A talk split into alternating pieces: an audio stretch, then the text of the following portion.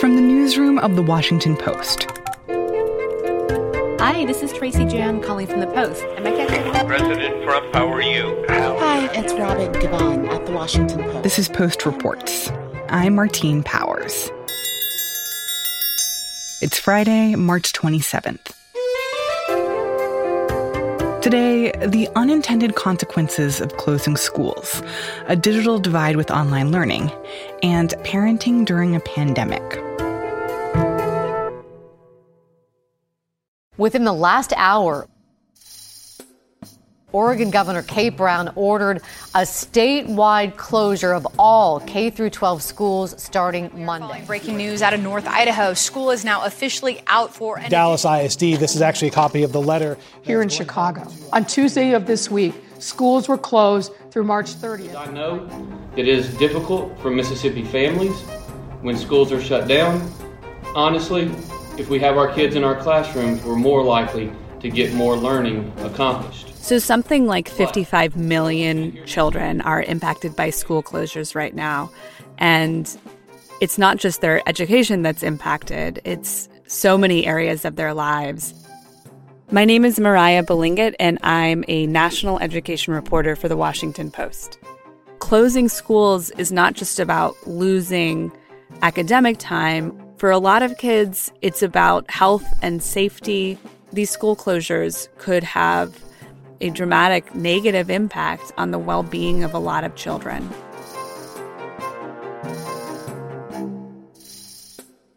So, what is life like right now for all these kids who aren't in school and, in theory, won't be back for many weeks or potentially many months? You know, in my conversations with educators and my brief conversations with teenagers, life is so uncertain right now. I think just like it is for all of us. We don't know when we're going to go back to work. We don't know when we're going to get to see our friends. They don't know when they're going to go to school. They don't know if they are going to have a prom. In Elk Grove, California, for example, the superintendent made the decision to cancel prom literally hours before it was supposed to start. And then there's also a lot of uncertainty around academics states and school districts are really in very different places in terms of how prepared they are for this and in terms of just making decisions about what they're going to do. Some states, for example, in Oklahoma, they announced that they would require schools to have remote learning, and other states have not offered that kind of guidance. So I think there's just a ton of uncertainty, not just among kids, but also among teachers and administrators. And then what about school lunches? For kids who rely on school to get one or two meals out of the day, how what is happening to them? I think one thing that the closures have done is helped a lot of people appreciate just how much schools do for children. Before this pandemic, schools were serving something like 22 million lunches every day to children who came from households that were poor enough to get them for free a lot of children were getting breakfast, lunch, and dinner at school. So I spoke to the superintendent of Los Angeles Unified School District. I'm Austin Beutner, superintendent of Los Angeles Unified School District. That is the second largest school district in the country. We set up a charitable fund to support students and families most in need. And ordinary times, we serve a million meals to our students each day, or more than a million extraordinary times, they probably need more. Of the meals we're serving, about a third are to adults. We ask no questions. If there's a need, we're going to serve it. And with the support of the community, we're able to do that. And a lot of those kids are now sheltering in place in households where there might not be enough food for everybody.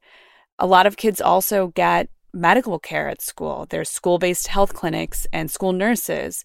They get their uh, mental health needs taken care of with school counselors and other school based providers. And I think one of the the big things that I've been thinking about is the fact that for so many kids, school is the safest place for them. And I know it sounds sort of cliche, but for many kids who come from abusive homes or are returning to neighborhoods where they don't feel safe, closing the schools poses a risk to their well-being. And how are teachers navigating this? Because for them, I mean, they're still working. They're still theoretically responsible for these kids. So, how are they trying to stay connected, keep them safe, keep them educated, even though they can't actually be around any of their kids? Every teacher I spoke to is experiencing a lot of anguish. My name is Amy, and I'm a French teacher from Austin, Texas. So I teach high school kids. Hi, my name is Ajay Shenoy. I am a an assistant professor of economics at the University of California, Santa Cruz. The most marked impact of the coronavirus so far has been that they have closed my school. So I started to make plans for an online exam, and sure enough, uh, within a few hours of my making that decision, it was announced that we were suspending all in person teaching and all in person exams. So, of course, I'm not seeing my students. I'm almost caught up on my grading and starting to wonder how I'm going to continue teaching my five levels of French um, remotely. I don't know. It's just the best well laid plans are basically being upended. So I think that's the first piece. And one of the things that, again, this crisis has illuminated is how big a role that some teachers play in supporting the emotional well being of kids. So, some teachers, for example, were being pressed into, you know, rushing into academics right away. And they pushed back and said, we need to take care of our kids' emotional needs first. Because in the end, this is sort of a universal trauma for everybody, and particularly for children who might not know what's going on and might have very little control over what happens in their lives. And then, in terms of the academics, we're seeing a really, really wide range of ways of adapting. Some states and some school districts don't really have plans quite yet. They're likely to formulate them in the coming weeks, but it really depends on what the student body looks like. So, when it comes to different school districts and how they're navigating this and how they're basically trying to help kids get through this, what are some of the big problems that they're facing right now? Well, one of the biggest problems is they have to figure out how to provide education equitably. And one of the big barriers to that is that not all kids have internet access or even a device to do online learning, for example. And so some school districts, like Los Angeles, just spent $100 million purchasing Chromebooks to ensure that every child has a device to do remote learning on. But other school districts know that not every child is go- going to get a device and not every child has internet access.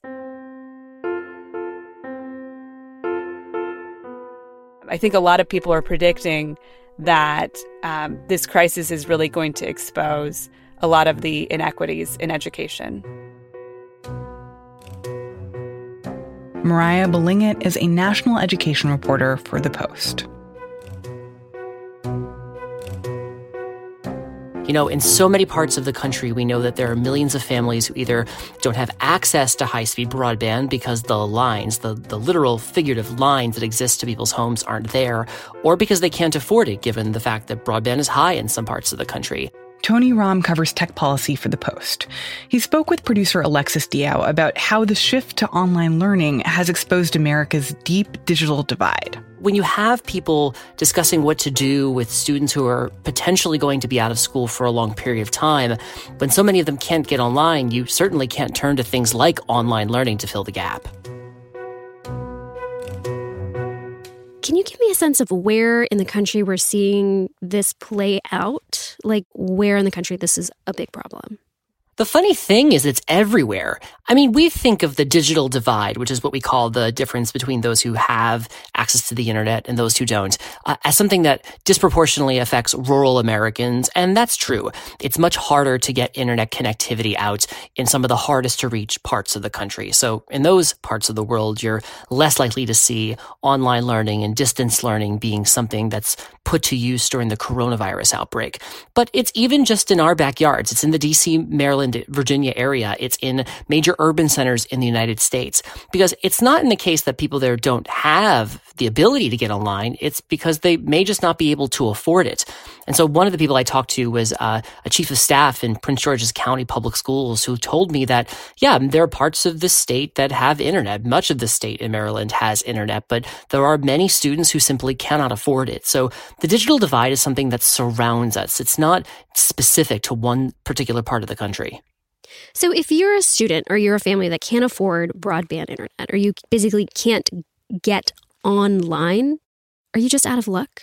I would say two things to that. First, there are a lot of school districts that pumped the brakes uh, as they were figuring out what to do in the midst of the coronavirus outbreak because they knew their students couldn't get online.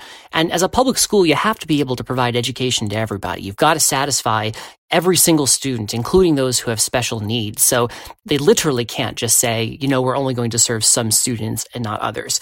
Uh, and in some schools, we've seen creative applications of this, like, for instance, schools that have allowed students without internet to access their assignments over paper. Uh, that being said, we have seen a number of efforts by telecom companies in recent weeks to help people who aren't online get online. And so two companies in particular would be Charter, which offers a Spectrum, that's the name of its internet service, and Comcast, which has Xfinity. And in both of those cases, the companies have offered uh, low income Americans who can't afford internet free access for the next 60 days to their programs for low income Americans. And so that's one of the things that we're beginning to see companies do to address the digital divide at this moment when so many people are out of school. But I got to tell you, if, if there was one piece of criticism I heard consistently in reporting this story, it's that it shouldn't have taken a pandemic. That's literally what somebody in Detroit told me, that these issues had been known for a long time, and perhaps these companies and the government should have stepped up far sooner. And are there other issues that students and teachers are facing in terms of moving their classrooms online, which I, I have to say this story resonates with me in a way because I have kids and they are having to learn online. It, we're only at day two. I mean, yeah, it's it's yeah. imagine teleconferencing a classroom of three year olds it's bonkers. and not every school is doing, you know, live teleconferencing. It's not like a teacher standing at a blackboard broadcast to everybody on a Google Hangout or a Zoom video conference call. It's varied. We've seen some schools do um, that. We've seen some schools just put their assignments on the internet and, you know, use message boards, for instance, uh, which is more likely for the for the older set. But you know, often in, in in the course of reporting the story, what we heard is that schools just weren't prepared for this kind of thing. I mean, nobody really had in place a planned for what to do if school was out for months on end. And when you do that, when, when, you, when you force people to, to operate on a distance learning model, you know, you have to have curriculum. You've got to have lessons in place. You've got to have teachers who are trained to use the technology that you're implementing for them to talk to students in the first place. And so through no one's fault. Uh, it was it was something that these schools have had to grapple with now is how to get online and how to teach lessons in an effective way. So, who was hardest hit by just this lack of access to the internet, lack of being able to like have the hardware, have the equipment to learn online, and also the lack of preparedness? You know, the data tell us that the people who are hurt most from the digital divide are low income Americans and people of color. Uh, this has historically been the case in the United States for many, many years now. And it's certainly true when we're talking about access to the digital tools necessary to do things like online education. And in a lot of cases, it's also Americans who live in rural areas. So where internet access and good coverage to wireless internet historically has been a bit sparse. And so I talked to one uh, superintendent in a rural part of Pennsylvania for the story. Superintendent told me he knows that his students don't have the right devices and don't have access to the internet. They're in this rural area and they can't take advantage of some of the tools that their peers in other parts of Pennsylvania can. So just imagine that on a grander scale when we're talking about people who are out of school right now because of coronavirus. Tony Romm covers tech policy for The Post.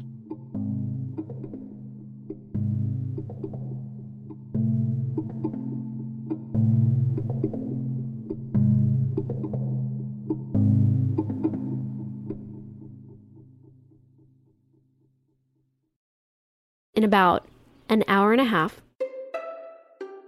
I will go and pick up my kids from school, and they will henceforth stay here with us for as long as is needed, basically. And I'm wondering how this is going to work out, I'm not really sure. A couple weeks ago, around the time that all of us at the Post were advised to work from home, schools in DC were canceled. Lexi from our team started keeping an audio diary of life at home with her two kids Soul, who's eight, and Huck, who's three. Two hours, two and a half hours in working have, from I home can't with think of a bad children. relationship. Of, uh, Soul is playing of teamwork violin. with the different states. All right, one or two Huckleberry questions has these folks. spilled Does anybody have a question for the drink folks up here?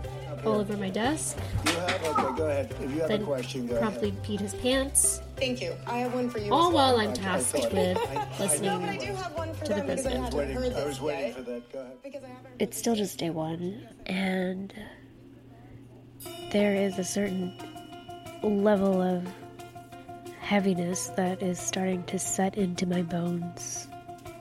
The idea that I'm mothering children through a global pandemic and what that means for them. Okay, day two, first official day, Monday, March 16th.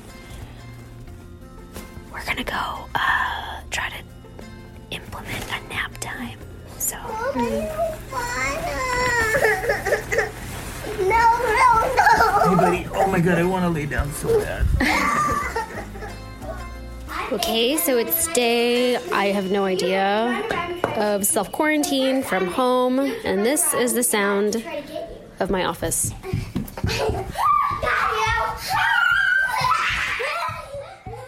So, so, Yeah? it is Wednesday night. It is 2020. Way past your bedtime. Yes, it is the year 2020, and There's an outbreak there's an outbreak. of the coronavirus. Okay, so things have been a little crazy. Yeah, of course. Um, like at home. Can you tell me like what has changed? Like, we're doing online meetings for school at 10 in the morning now, and I want to sleep in. But have you gotten to sleep in since you've been home? Uh, only on Monday. Okay, and um, but like also you haven't had like been to school since last Friday, right? Yeah. And how has your time been? I miss my friends. what? I know you.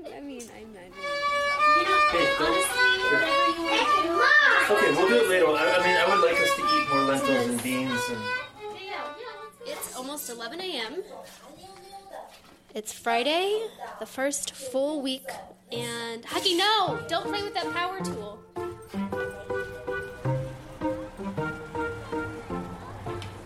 After a few days, I've kind of learned that rain or shine, you gotta get some fresh air.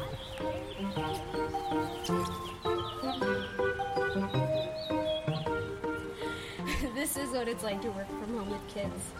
It's just you kind of lower your expectations in every single way. I'm being the best mom that I can be. I'm being the best radio producer I can be. And with as much grace as possible.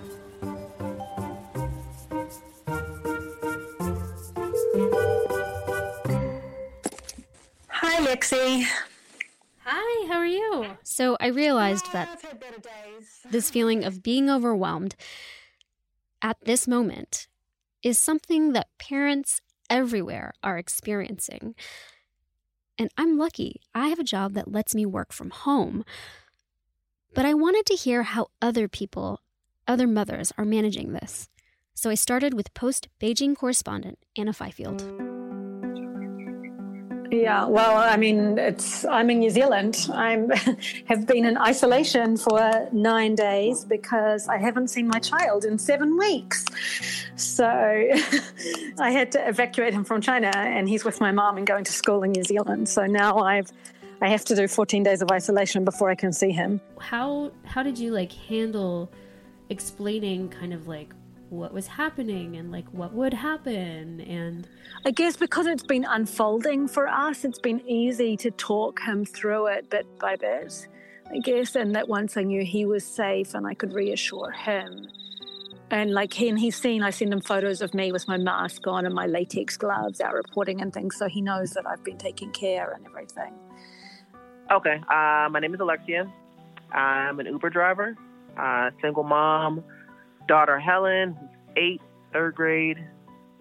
Helen's pretty much spent like a week at my neighbor's house, my friend's house, which was good anyway because I realized like I'm definitely putting myself at risk. So the safest thing is to like honestly have her away. But she knows she needs to log online when they have their Google Classroom meetings. She's got her Chromebook and her iPad and her Nintendo Switch. And as long as like electricity doesn't go down, she'll survive. So my name is Asia Grega. I live in Munich, Germany, and um, I'm American, married to a German, and we have a six-year-old son. And we are quarantined in our home for the next five weeks. We get Aiden up, we all go downstairs, we sit in a little circle, and we sing songs. And then we take a piece of paper and we write out what the plan is for today. And we split up our day, the eight hour day. That's how we're splitting it up. But at the same time, I'm like, this is time that we are being gifted. This is how I choose to look at it. And my husband was saying the same. Alexis Diao is a producer for Post Reports.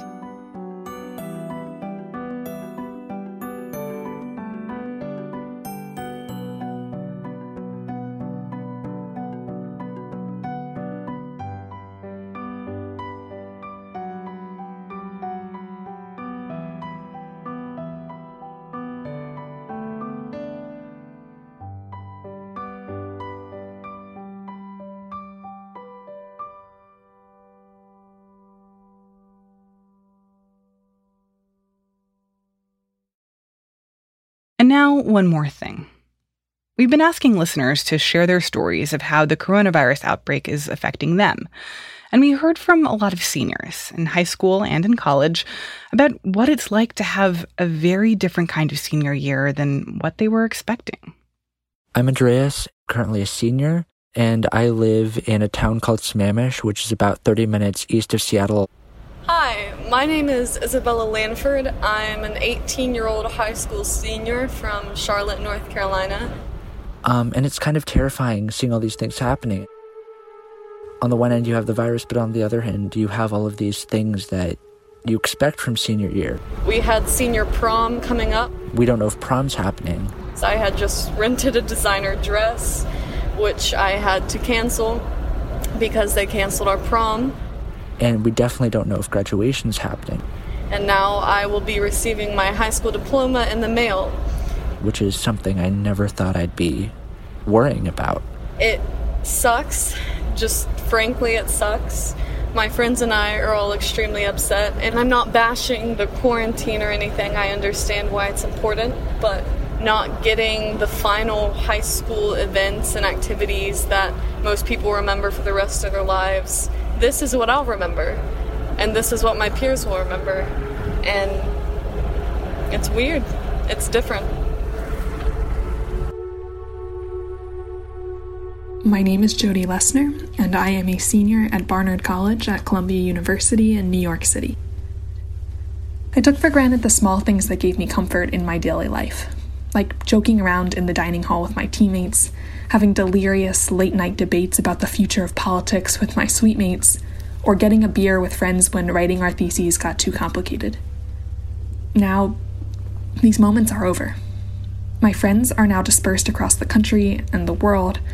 I do know that even amidst the chaos and the noise, I am very lucky.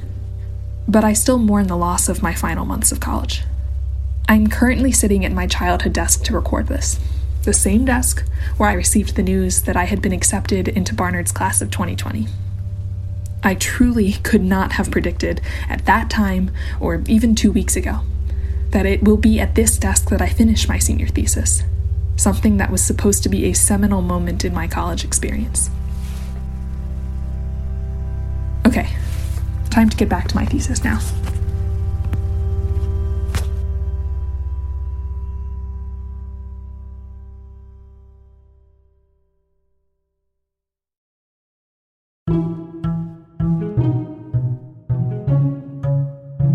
That's it for Post Reports. Thanks for listening. Our executive producer is Madhulika Sikka. Our senior producer is Maggie Penman. Our producers are Alexis Diao, Reena Flores, Linah Mohammad, Jordan Marie Smith, Rennie Svirnovskiy, and Ted Muldoon, who also composed our theme music. The post director of audio is Jess Stahl. I'm Martine Powers. We'll be back on Monday with more stories from the Washington Post.